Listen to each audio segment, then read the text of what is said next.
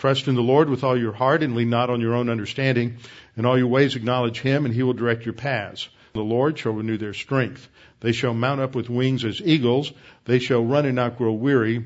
They shall walk and not faint. Fear thou not, for I am with thee. Be not dismayed, for I am thy God. I will strengthen thee, yea, I will help thee. Yea, I will uphold thee with the right hand of my righteousness. Be anxious for nothing, but in everything by prayer and supplication with thanksgiving. Let your requests be made known unto God, and the peace of God, which surpasses all comprehension, shall defend your hearts and minds in Christ Jesus. Thou wilt keep him in perfect peace, whose mind is stayed on thee, because he trusteth in thee. For the grass withers and the flower fades, but the word of our God shall stand forever. After a few moments of silent prayer, I will open in prayer. It's an opportunity for you to make sure you're in fellowship and ready to study the word. Let's pray.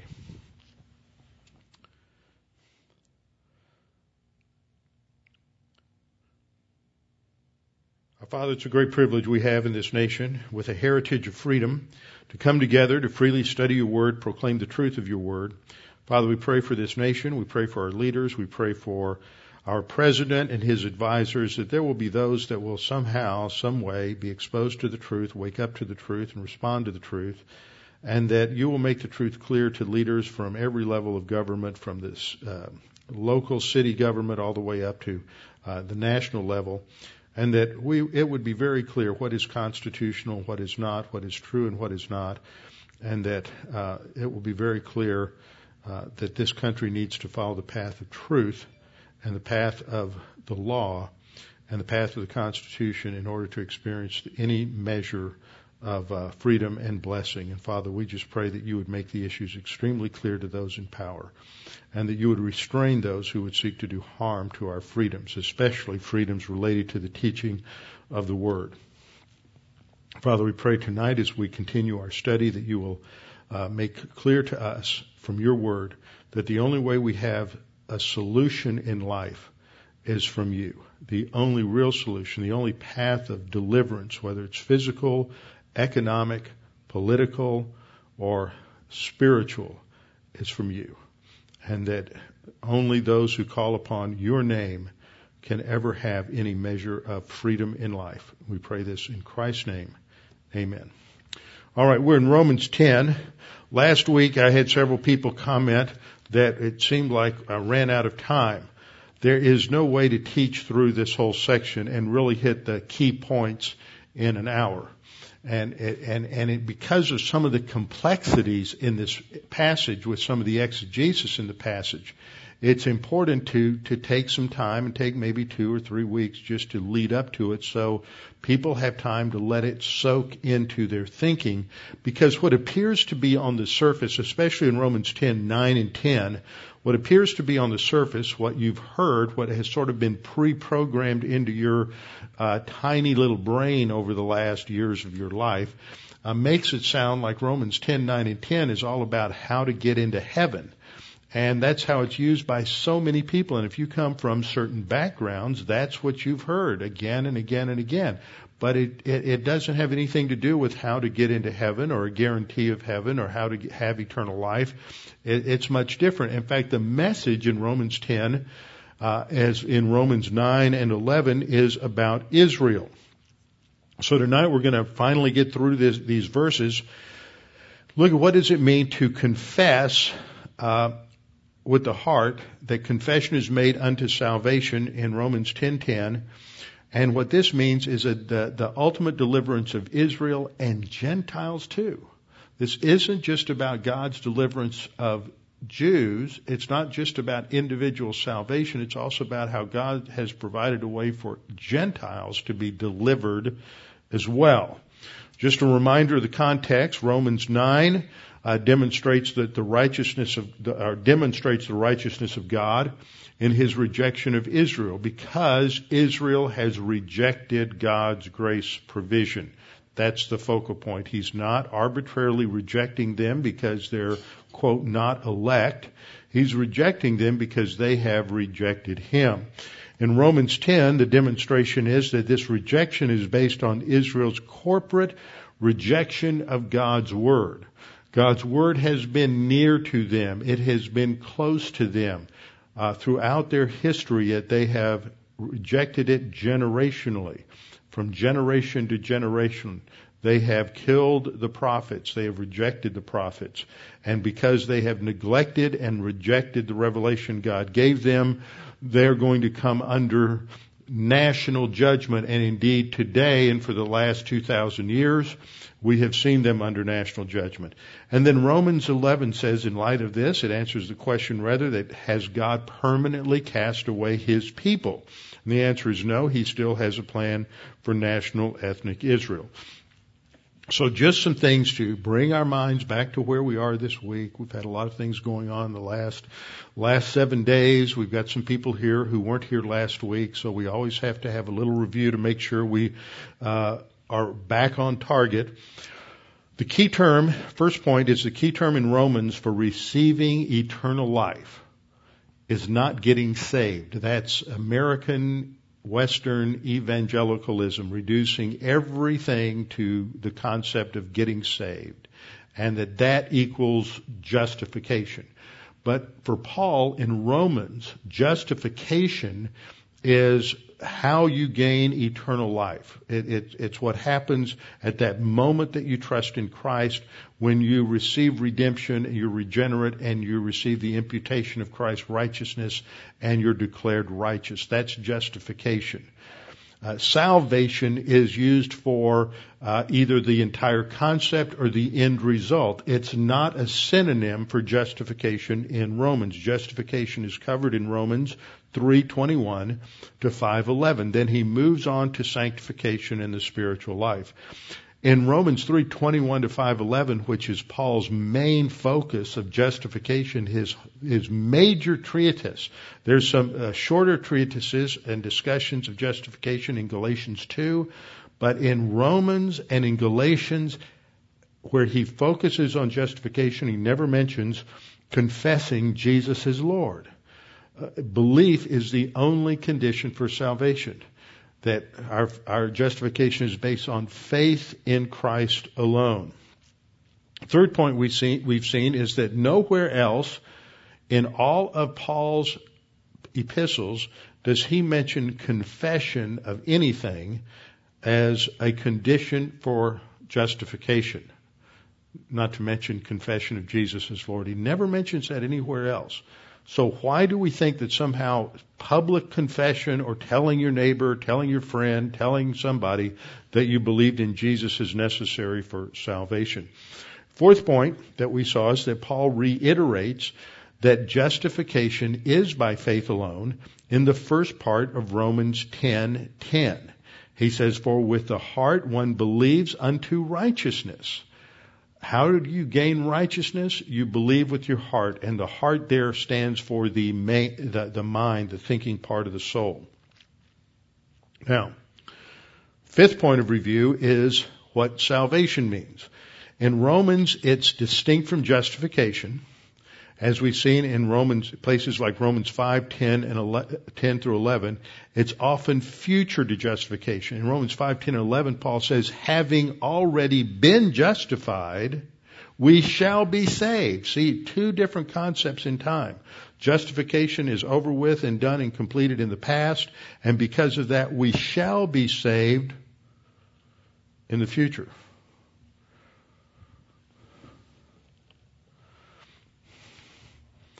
It's like magic. It's that old problem. If you don't plug it in, it won't work. Okay. Romans 13:11 says the same thing. In Romans 13:11 Paul says, "And do this knowing the time that now it is high time to awake out of sleep for now our salvation is nearer." It's near, but it's not here. It's not here right now. It's just nearer than when we first believed. But what happened when we first believed? We were justified. And every day we get closer to salvation. So he's clearly not using the word salvation as a synonym for gaining eternal life.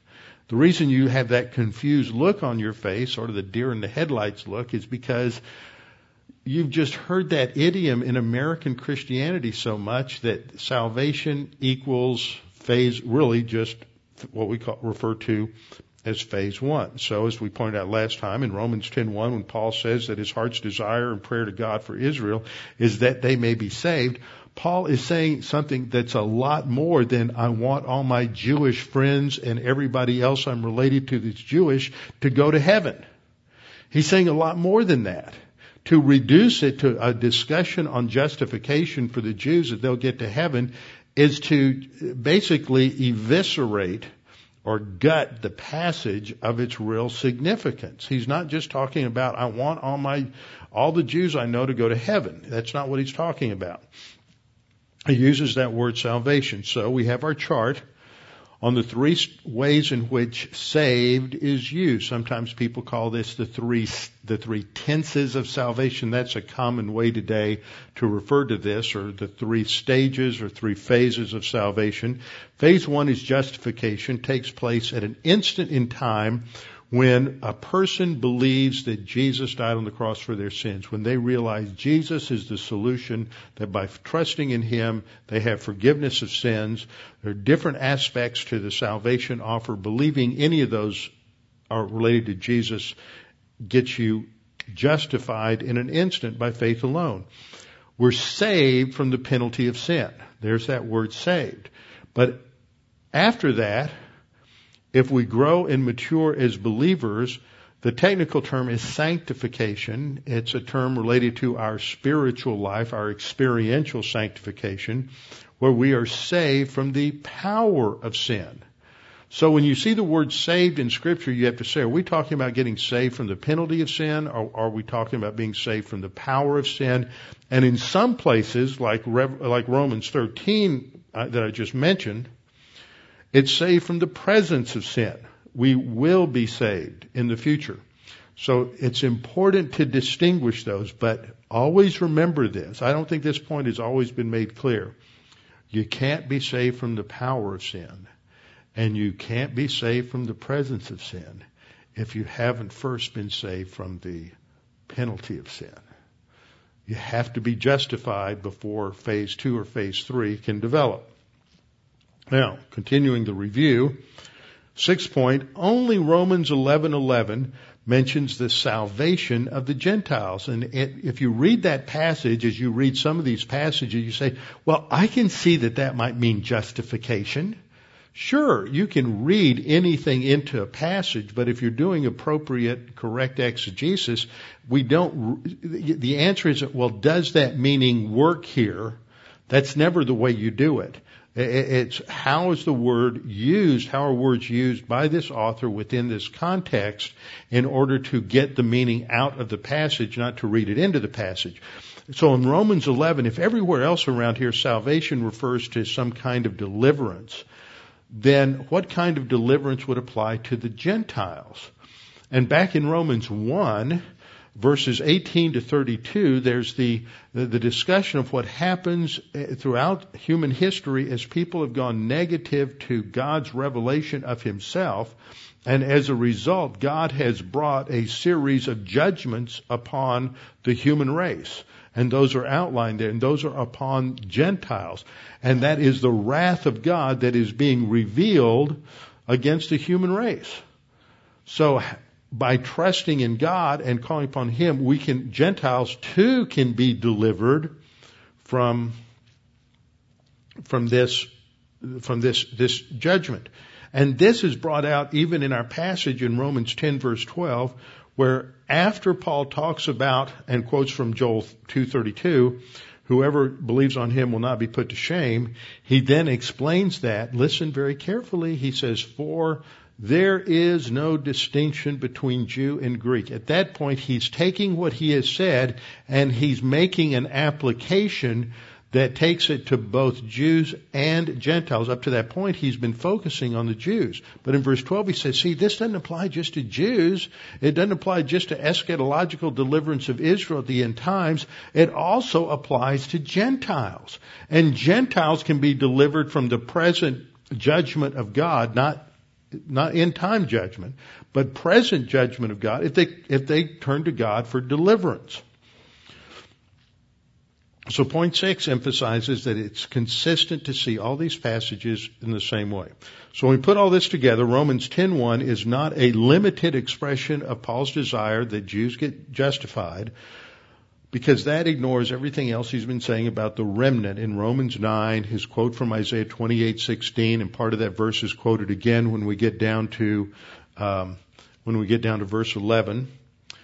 All this connects sometimes as I read this passage and I get into it more and more each time I study it, I, I, I just wonder, do other pastors take as much time to go back to the original context of all these quotes? Paul's quoting has, has an allusion or quotation from an Old Testament passage in every other verse, just about.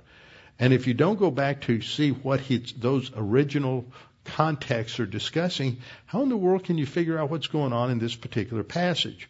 And I say that because I remember for years having discussions with other close friends as we were wrestling with trying to figure out the interpretation of Romans 10, 9, and 10. And it took us years before we were going back and digging through and really coming to grips with all these Old Testament quotations. It's not something you're de- de- necessarily taught in seminary, and it's not something that you, you get very easily. But it is very important. So when we come to 10.1, the salvation we're talking about is the same salvation Paul talks about in 116, and it ultimately talks about the the total package of what God provides for us in terms of deliverance from the wrath of God today and from eternal judgment in the future. So Romans 10:1, Paul's prayer is that his that Israel is for Israel is that they be justified. I mean that they be saved and not simply justified. And then in verse 2 and 3 we saw that the problem with Israel is, especially in verse 3, is that they're ignorant of God's righteousness. They think they can get there on their own, ignoring the Old Testament teaching in Isaiah 60, uh, 64 that all of our works of righteousness are as filthy rags. And then we move on to Romans 10:4 where he talks about the fact that Christ is the end of the law and we saw this as an important word telos indicating the fulfillment or the goal of the law. And that because Jesus is the uh, goal of the law, the law has come to an end, it's stated in numerous other passages, as a basis for experiential righteousness. He's not talking about justification righteousness at this point. This is all about what? Saved. And, and that's important. It's, the focal point here has to do with more than justification. It's talking about phase two deliverance, phase two salvation. That's critical to understand this passage. We're not talking about how to get eternal life. We're talking about the present time experience of the richness of God's grace in delivering us from living in the fallen world. And that's being applied not only to Israel, but also to Gentiles. So, uh, the law is no longer related to justification. I mean, excuse me, no longer related to sanctification, but it has been replaced. Now, we, this is where we stopped last time. Now, this is a really interesting and one of those fun little passages to study because there's a series of quotes that are taken out of the Old Testament from Deuteronomy chapter 30 verses 12 through 14.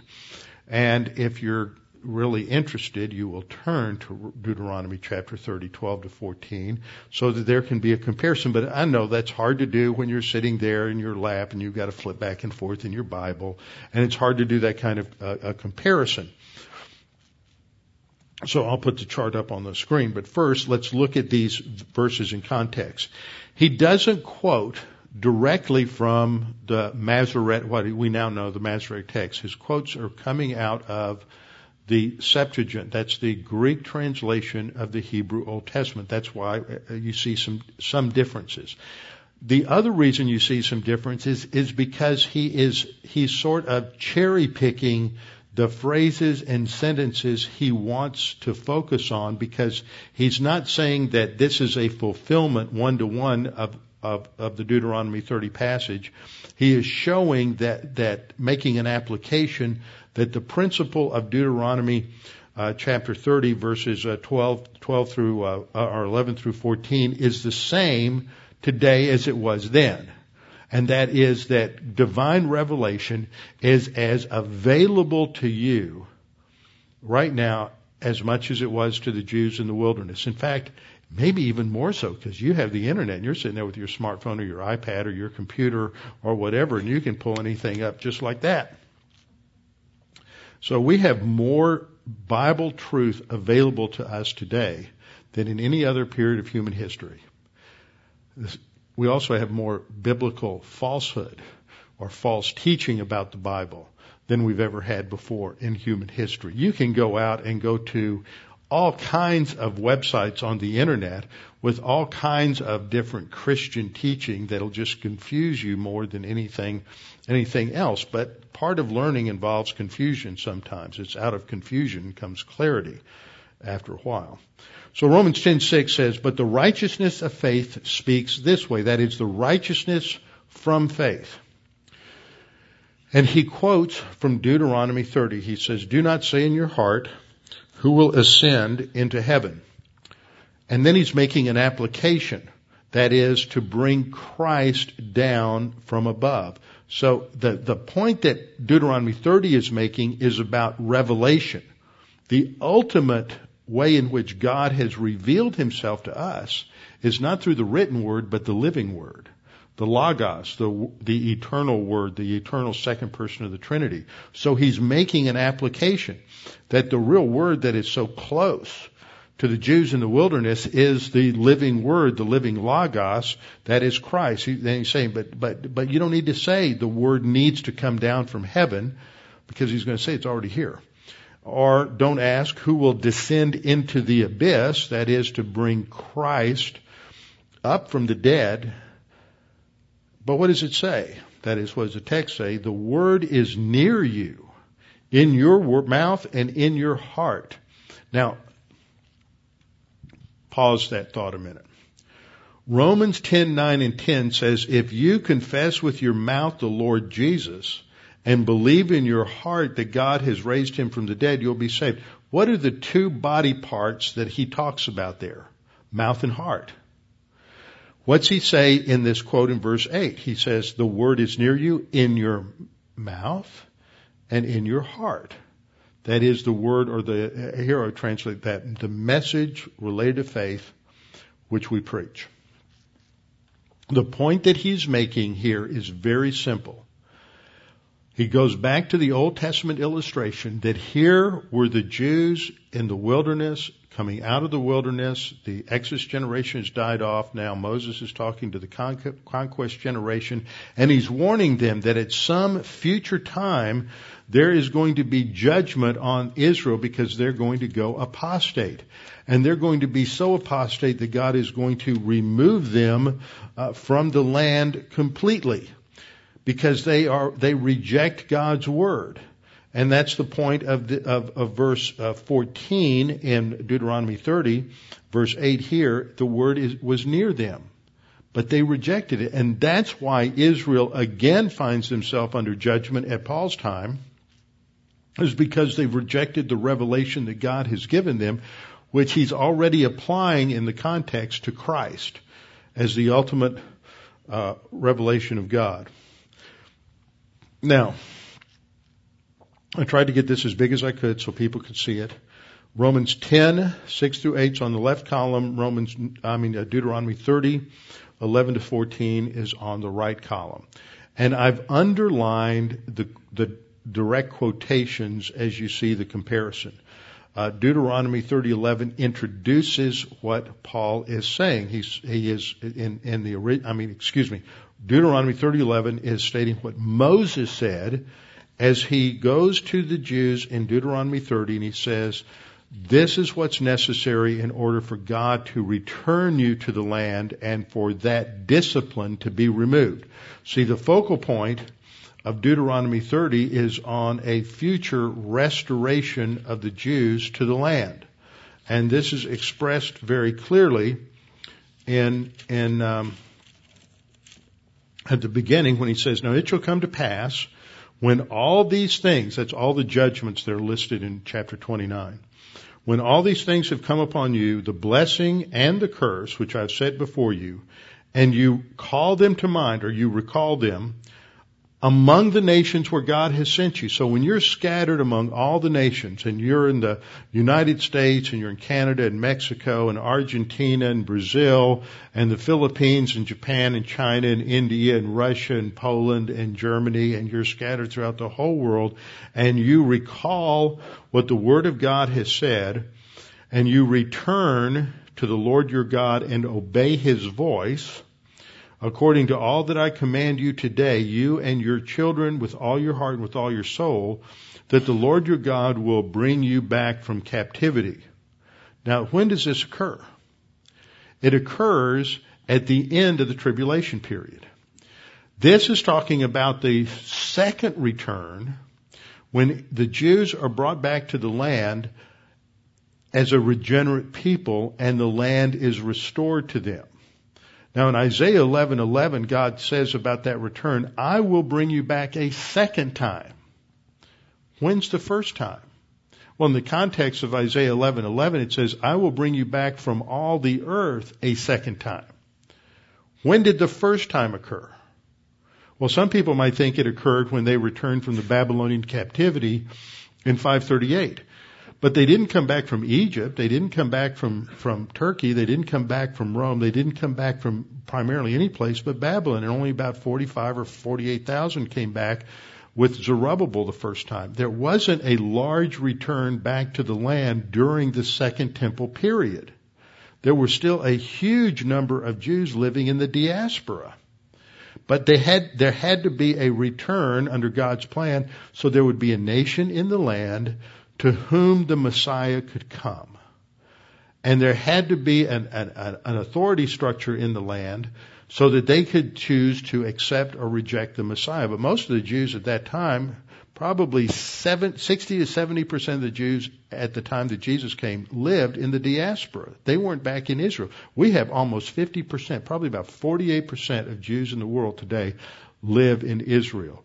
The greatest percentage of Jews in, in the world today live in Israel. For the first time, I mean, we're this close, within two percentage points, of having 50% of the Jews in the world living in, in, in the land God promised Abraham, Isaac, and Jacob. That hasn't happened since 722 BC. That's significant, I think. Very significant. It doesn't mean that the rapture is tomorrow, but it doesn't mean it's not. Okay, so what does Paul say? He quotes in verse 6, Do not say in your heart, Who will ascend into heaven? This is from Deuteronomy 30:12, where Moses says, It's not in heaven. So don't, don't be looking off into heaven for something. You've got it right here is his point. Uh, he says, don't, don't look at the, at the heavens and say, who will ascend into heaven for us and bring it to us that we may hear it and do it? In Romans 10:7, Paul quotes from Deuteronomy 30, and he says, "Who will descend into the abyss?" That's bringing it in from the Septuagint, a little different wording. But the point in verse 13 was, "Who will go over the sea for us and bring it to us that we may hear it and do it?" Looking forward in some distant location. Verse Romans 10:8, quoting from Deuteronomy 30:14 states, "The word is very near you." You don't have to go looking for it. You don't have to say, ah, you know, it's so difficult. I just can't get to it. Maybe if I'd gone to heaven, I'd find it. Maybe if I'd gone into the abyss, I'd find it. But, but Paul is just quoting Moses and saying, you don't have to look for it. God's revelation is at hand. It's right there. It's right next to you. It's available.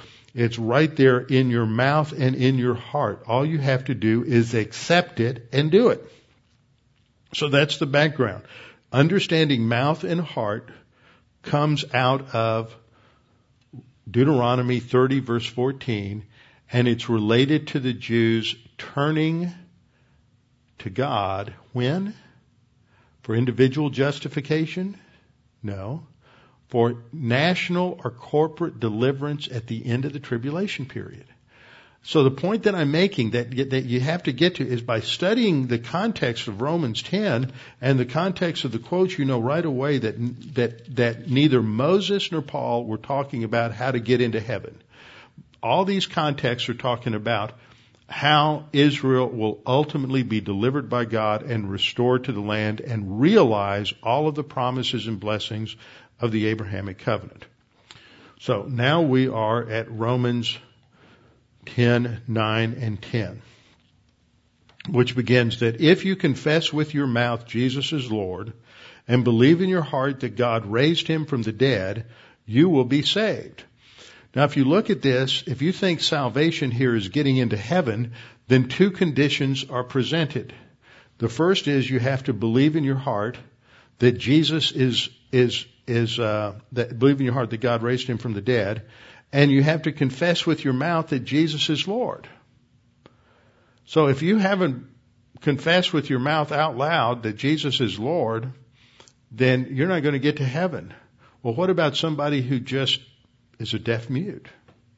That's not politically correct, but I've never been accused of being politically incorrect. So, um, anyway, you confess with your mouth that Jesus is Lord. These are not conditions for getting justified. This is talking about something completely different. And it's explained further. See that first word in verse 10, for? That is, indicates an explanation. The statement or principle is made related to this deliverance, this salvation in verse 9. The explanation comes in verse 10 with the heart a person believes. Belief is a matter of thought. It's not a matter of feeling. It's a matter of thought.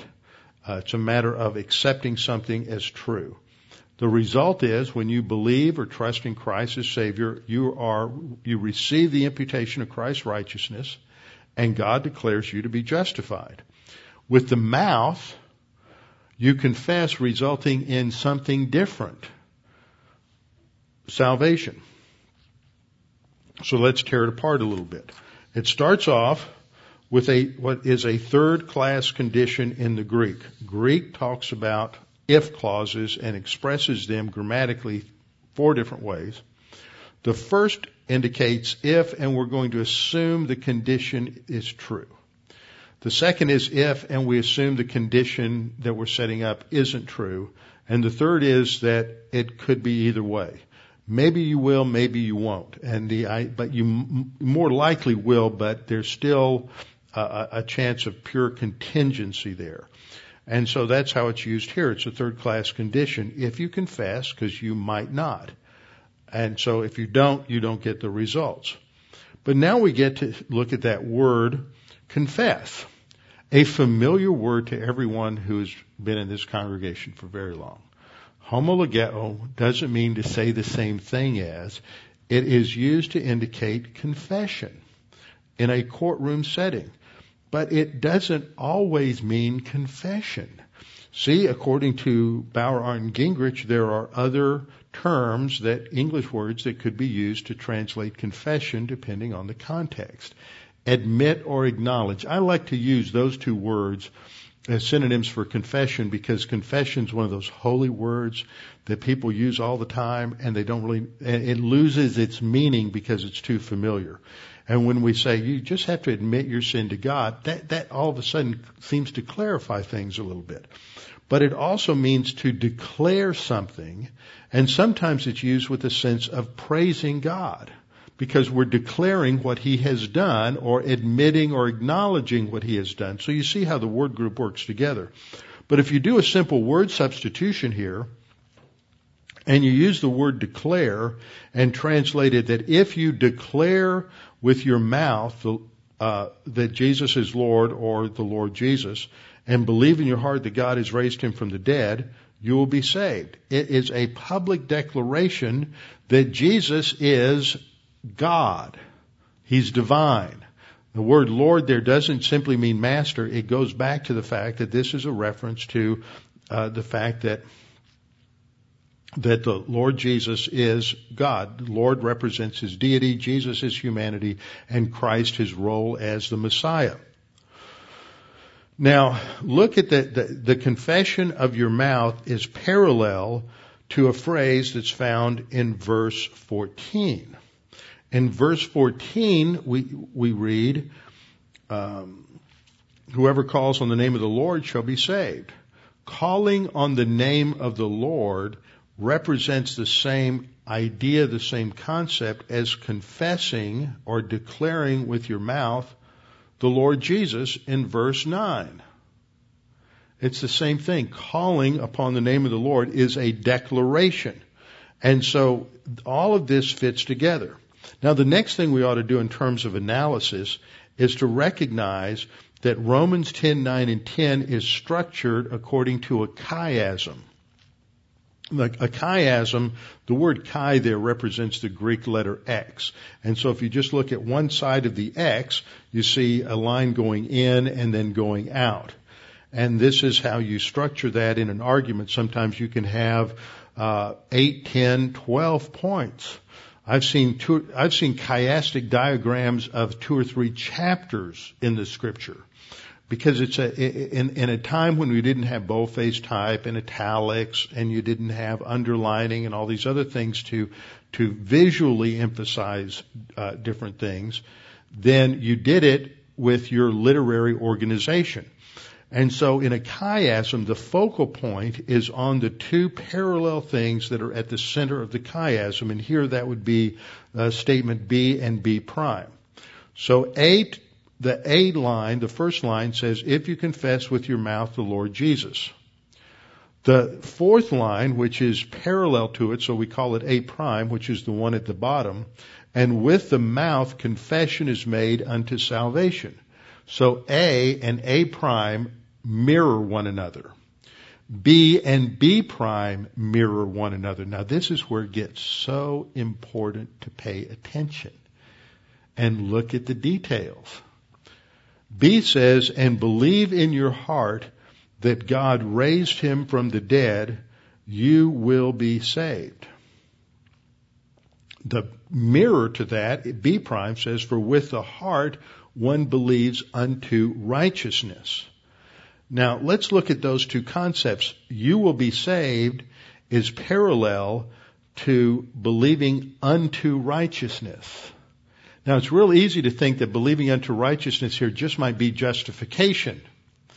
And sometimes I've said that and I've really misspoken because that's what I've heard a lot. When I got back into this the other day, I said, you know, I think I've said this wrong. It, it's easy to, to slip on this. This chiastic diagram is so critical. In verse, in, in the B statement, you believe in your heart that God raised him from the dead, you will be saved. Is that phase one or phase two salvation? That's phase two. If that's phase two, then believing in your heart into righteousness has got to be what? Phase two. Which means we're talking about experiential righteousness here, not justification righteousness. It, and, and, which fits the context of Romans. Paul quit talking about justification righteousness in 511. How many times have I said that?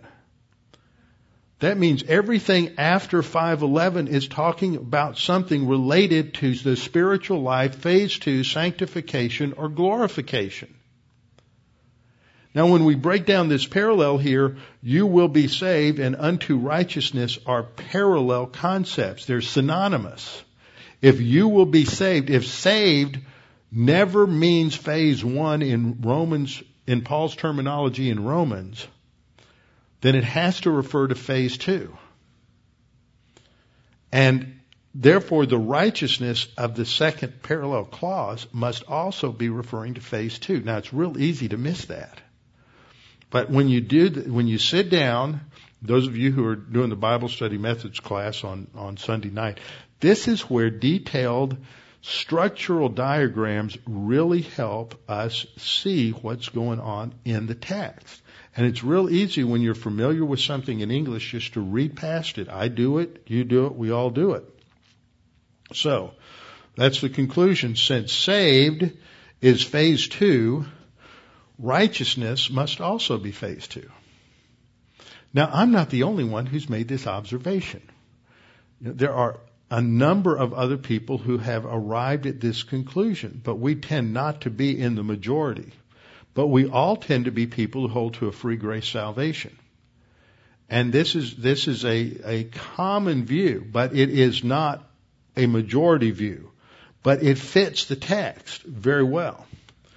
And so in Romans uh, 10, 9 and 10, what Paul is talking about is the same kind of thing that is being talked about in, in Deuteronomy 30. In Deuteronomy 30, the people who are being talked about there are people who are already, at the end of the tribulation period, are people who are about to call upon the name of the Lord at the end of the tribulation. They're already justified. They're already believers.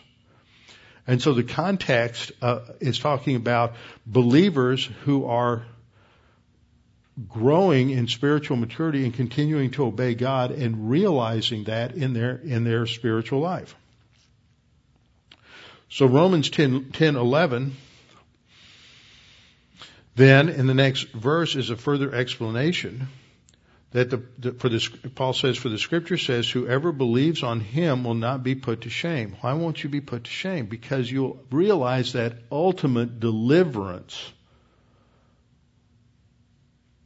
eschatologically. Because we're justified, we will be saved. So when I, when I talk about saved, once again, I don't want you to think that there's a total dichotomy between being saved, phase two and phase three, and, and, and being justified because, what did I say? You can't get phase two and phase three unless you got phase one. It, it, saved is used in a, in a full orbed, pregnant sense in these, in these passages, but the emphasis is on the phase two and phase three aspect, not the getting justified aspect. Now Romans 10:11 is quoting from the last part of Isaiah 28:16. Now Isaiah 28:16 is what Paul quotes in Romans 9 uh, 27 and um, 9 27 and, and uh, 28. So this is important to connect all of these different little uh, little dots together. Oh, excuse me, in Romans uh, nine thirty three, I just couldn't see it. Just my glasses. Uh, Behold, I lay in Zion a stumbling stone and rock of offense, and whoever believes on him will not be put to shame. That's that last verse. So, what Paul was talking about at the end, at the very end of Romans uh, nine thirty three, he connects the dot for us. He, it seems like, well, how did he go through what he's saying in Romans 10, 1 through 10? Well, in verse 11, he pulls us right back to where he was at the end of, um, of chapter 30, I mean, of verse 33. Now, in Romans 28:16, in the Masoretic text, which your English Bible is translated from, it reads, "Whoever believes will not act hastily." the word there in the Hebrew is the word that's the left word at the bottom there, hosh, and, and it should be translated be agitated. You won't be upset. You, your stability is in God. He's the one who's going to deliver you. The Septuagint translated it, uh, whoever believes will not be ashamed. So there's a textual problem there, and many people, and I believe it's correct, that the Septuagint has the correct reading, and perhaps um, the Masoretic text was corrupted at this point and used the word chosh, which is very similar. The first letter could easily be mistaken if it was misread, if the bait and the uh, vav uh, in the second word were too close together, it would uh, perhaps resemble the chosh. But the Septuagint probably represents a better reading there, and it should be translated, whoever believes, whoever trusts in God won't be ashamed. He will deliver us. And then he goes on to say, for there's no, no distinction. Now this is where he applies the principle to both Jew and Gentile. Up to this point, the application has been only in the direction of the Jews and their future deliverance corporately, which has to do not with their individual justification, but their corporate deliverance. So that takes us back again to where we have to say that whatever else is going on here, nothing in this passage really is focusing on how to get, get eternal life. So he, he then introduces, now, he goes on to say in verse 13, for whoever calls upon the name of the Lord shall be saved. Why is that important? It's important because in Matthew 23, just before the upper room discourse, Jesus comes and he weeps over Jerusalem. And he says, Jerusalem, Jerusalem, the one who kills the prophets and stones those who are sent to her. How often I wanted, how often I wanted to gather your children together as a hen gathers her chicks under her wings, but you were not willing. And then after that, I don't have a slide on, after that he says, and I will not return until you call upon the name of the Lord. So what has to happen before Jesus returns as the as Israel's Messiah to deliver Israel from oppression is that Israel has to call upon the name of the Lord. Now that's a whole other in- interesting study which we might do one day, but calling upon the name of the Lord is not synonymous to getting justified. It is the action in scripture, if you go all the way through the Old Testament and New Testament passages, calling upon the name of the Lord is what believers do in order to be delivered from their present circumstances of adversity. It's calling upon God to come and rescue them and to deliver them from whatever it is that they're going through. And you find that terminology many times uh, in the Psalms. Now what Israel has to do at the end times is they have to confess or declare their sin before God.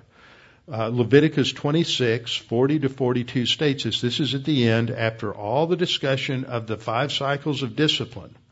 And at the fifth cycle of discipline, the Jews are taken out of the land and they're removed from the land and the land is under Gentile dom- domination through the times of the Gentiles. And, it, and now in verse 40, God is going to state the conditions for restoration to the land as God promised it to Abraham, Isaac, and Jacob in terms of the eternal, the, the, the messianic kingdom. He says, if they confess their iniquity and the iniquity of their fathers, with their unfaithfulness in which they were unfaithful to me, and that they also have walked contrary to me, and that I also have walked contrary to them and have brought them into the land of their enemies, if their uncircumcised hearts are humbled and they accept their guilt, then I will remember my covenant with Jacob and my covenant with Isaac and my covenant with Abraham. I will remember, I will remember the land. So there's a condition. They have to admit their guilt before God and they have to turn to God. This is the same terminology that's used in Deuteronomy 30, when they turn back to me. Now that is expressed in Romans 10:13 corporately when they call on the name of the Lord. And here Paul says, for who, quoting Joel 2:32 says, whoever calls on the name of the Lord will be saved. That's a quote from Joel 2:32. Now let's turn to Joel 2. We've gone through this many times. If you were with me through the Revelation series or Daniel series, you listen to those, then you um, you will recognize this. Joel 2:32 is one of those great passages describing the end times.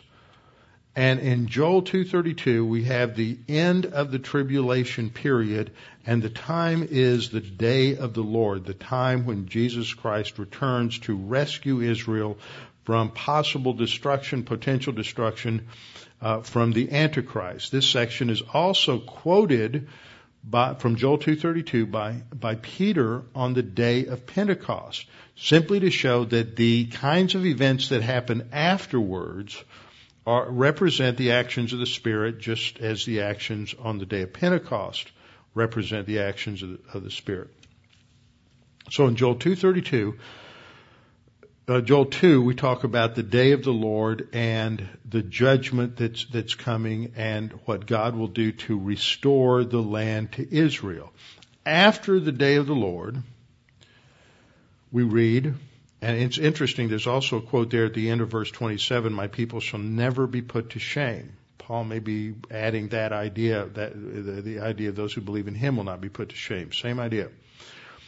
Verse 28 he says, And it shall come to pass afterward that I will pour out my spirit on all flesh, and your sons and your daughters shall prophesy, and your old men shall dream dreams, and your young men shall see visions. This is in the millennial kingdom. And also my men servants and my maid servants, I will pour out my spirit in those days, and I will show wonders in the heavens and in the earth, blood and fire and pillars of smoke. The sun shall be turned into darkness and the moon into blood before the coming of the great and awesome day of the Lord. That's describing what the calamity of the whole time of the tribulation, uh, end time of the tribulation, the battle of Armageddon. And it shall come to pass at the time that that the uh, the blood and the fire and the pillars of smoke and the sun turned into darkness and moon into blood, it shall come to pass at that time that whoever calls on the name of the Lord shall be saved.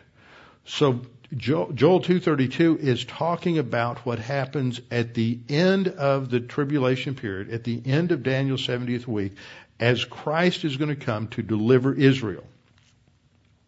And he's going to deliver the remnant. Now this happens in the campaign, because Armageddon is not a battle, it is a campaign, a military campaign, and there are actually eight stages to the Battle of Armageddon. Now, if you look up here in the upper left, number where the, you have the first circle here, number one, that's really the Valley of Har Megiddo. Har is the Hebrew word for mountain and there's a huge tell or mountain built over the ancient city of Megiddo. And so far they've discovered around 27 or 28 layers of civilization at Megiddo. During the time of Solomon, it was one of his great uh, cities where he had a major fortress and he stored his chariots and soldiers were there. And it overlooks this huge, huge valley. And that valley moves from the southeast up to the northwest and the northwest of that valley ends right here at mo- the modern city of Haifa, which is the only deep water port in the eastern part of the Mediterranean. When you're standing up there on the escarpment of Mount Carmel, the same Mount Carmel where Elijah called down fire, and you look down on Haifa, you see the ocean come in, and this is where the U.S. fleet comes in to uh, uh, to refuel. It's the only deep water port there, and you can just see that this is where the, the naval ships of the Antichrist come in to offload troops and equipment and using this huge valley that extends all down through this area here to the southeast and uses that as his staging area, his logistical base for his fight against uh, Babylon and against Israel. And so that stage one is gathering the armies of the Antichrist for this great battle that's going to, that's going to take place. And then the second thing that happens chronologically is he's going to destroy the seat of power in Babylon. The third thing that happens is he's going to attack Jerusalem. Jerusalem is number three down here. He's going to attack Jerusalem and Jerusalem will fall. Believers have already evacuated uh, the believing Jews have already evacuated. There is a remnant of Jews, though, that are that didn't listen to Jesus and they didn't leave, but they're still saved, and they're now under siege in Jerusalem. The majority, though, leave and they head south across uh, the Judean desert, cross uh, south of the Dead Sea into the modern Hashemite kingdom of Jordan in the area of Petra and Bozrah. And under the fourth thing that happens, the armies of the Antichrist then trap them down in that uh, canyon type mountainous territory at, Petra, and they're, they're surrounded. At this point, Israel as a national entity now, the remnant calls upon the Messiah to deliver them. They call upon the name of the Lord. Now they're already believers. They're already justified, but now they're coming together as a nation and they call on the name of the Lord. They recognize corporately, nationally, uh, Jesus is their Messiah. Call upon Him to deliver them. This is when Jesus returns, rescues them from the uh, surrounding armies of the Antichrist here, uh, the, yeah, this number six here represents the uh, coming of the Antichrist, and then they head back north with the tribe of Judah in the van, leading the way with the Messiah, heading back to Jerusalem to rescue those trapped in Jerusalem, and they end up in the in the final fight in the valley of Jehoshaphat, which is the, the, the Kidron Valley that runs between the Mount of Olives and the Temple Mount in Jerusalem, and uh, the Lord Jesus Christ is going to rescue them, defeat the Antichrist and the false prophet. Then they're going to have a victory ascent up the Mount of Olives. Now here are just a couple of pictures. This is a satellite picture from the southwest looking northeast. Jerusalem is up here just off the screen to the upper left. It's only 40 miles from Jerusalem to the Dead Sea at this point. And then, so they're going to come down uh, through Bethlehem across the hill country of Judah, headed south, and then they get down into this wasteland and they cross over south of the Dead Sea into the mountainous area of ancient Edom, which is where Bozrah is located, and that is very close to the ancient city of Petra. Now, how do we know this? In Jeremiah 49:13 to 14, we read, For I have sworn by myself, declares the Lord, that Bozrah will become an object of horror. There's going to be a battle there. Bozrah will become an object of horror, a reproach, a ruin, and a curse, and all its cities will become perpetual ruins. I have heard a message from the Lord, and an envoy is sent among the nations, saying, Gather yourselves together and come against her and rise up for battle. So there's a battle there. Then, the Lord Jesus Christ is going to return, and this is stated in Isaiah 63, 1 through 3. Who is this who comes from Edom? This is written from the perspective of his having won the battle and now he's bringing the Jews that he's rescued back into the land. Who is this who comes from Edom with garments of glowing colors? Actually, it's garments of blood.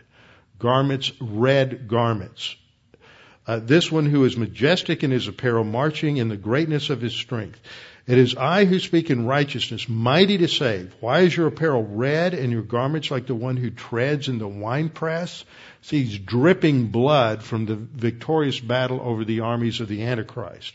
And then we can read down to what I have underlined here, where he says, I also trod them in my anger and trampled them in my wrath, and their lifeblood is sprinkled in my garments, and I, and I stained all my raiment. In Isaiah 34, 6 we read, The sword of the Lord is filled with blood, it is made overflowing with fatness, with the blood of lambs and goats, with the fat of the kidneys of rams, for the Lord has a sacrifice in Bozrah and a great slaughter in the land of Edom. That hasn't occurred historically. This is all a description of what happens during the time of this last uh, Armageddon campaign. Now here's a couple of pictures just showing you the lovely lovely territory coming south out of Bethlehem across the Judean desert. I remember the first time we took a trip to Israel, we'd gone over to Petra. We drove south about two hours to come back at Eilat and to cross over on at Aqaba. Uh, and it was about the 26th or 27th of, Ju- of June and there was a, a, a Scirocco wind blowing across the Judean desert right in our face. You have to walk between two cyclone fences about maybe 30 yards apart, and you've got to walk about 100 yards from the Jordanian side to the Israeli side, dragging your baggage behind you, walking into this 15, 20, 25 mile an hour wind. The temperature was 117, and it was like walking into a hair dryer you know, 117 with a wind chill of 135. Lovely territory that they're going to have to escape through. But it's also very difficult to, terrain to follow somebody and to attack them. Just think about what that's going to be like. Lovely terrain as you head down into, into Petra. So this is what the scenario is when we look at, at this, this, the passage there in Romans 10. Romans 10 is talking about this future deliverance when they call upon the name of the Lord. Now next time, we're going to come back and we'll wrap up the rest of the chapter as we go forward eh, because here there's going to be an application to why Israel has rejected uh, the gospel and we'll get into those passages in, in the last part before we get over to chapter 11. So Father, thank you for this opportunity to study these things and to be reminded that this deliverance is not just for Israel, but deliverance from your wrath in time is only by trusting in Christ, growing and walking in, in, by means of the Spirit in this age. And only in that way are we delivered in the sense of phase two salvation and ultimately phase three salvation. Help us to understand these things and realize that that the, the issue that, that is being talked about here is not just trusting Christ for eternal life, but after we become saved, trusting Him in terms of uh, a daily life, walking by the Holy Spirit and pursuing spiritual maturity and serving you with our life. And only in that way do we recognize a full deliverance as we experience our our salvation in phase two. We pray this in Christ's name. Amen.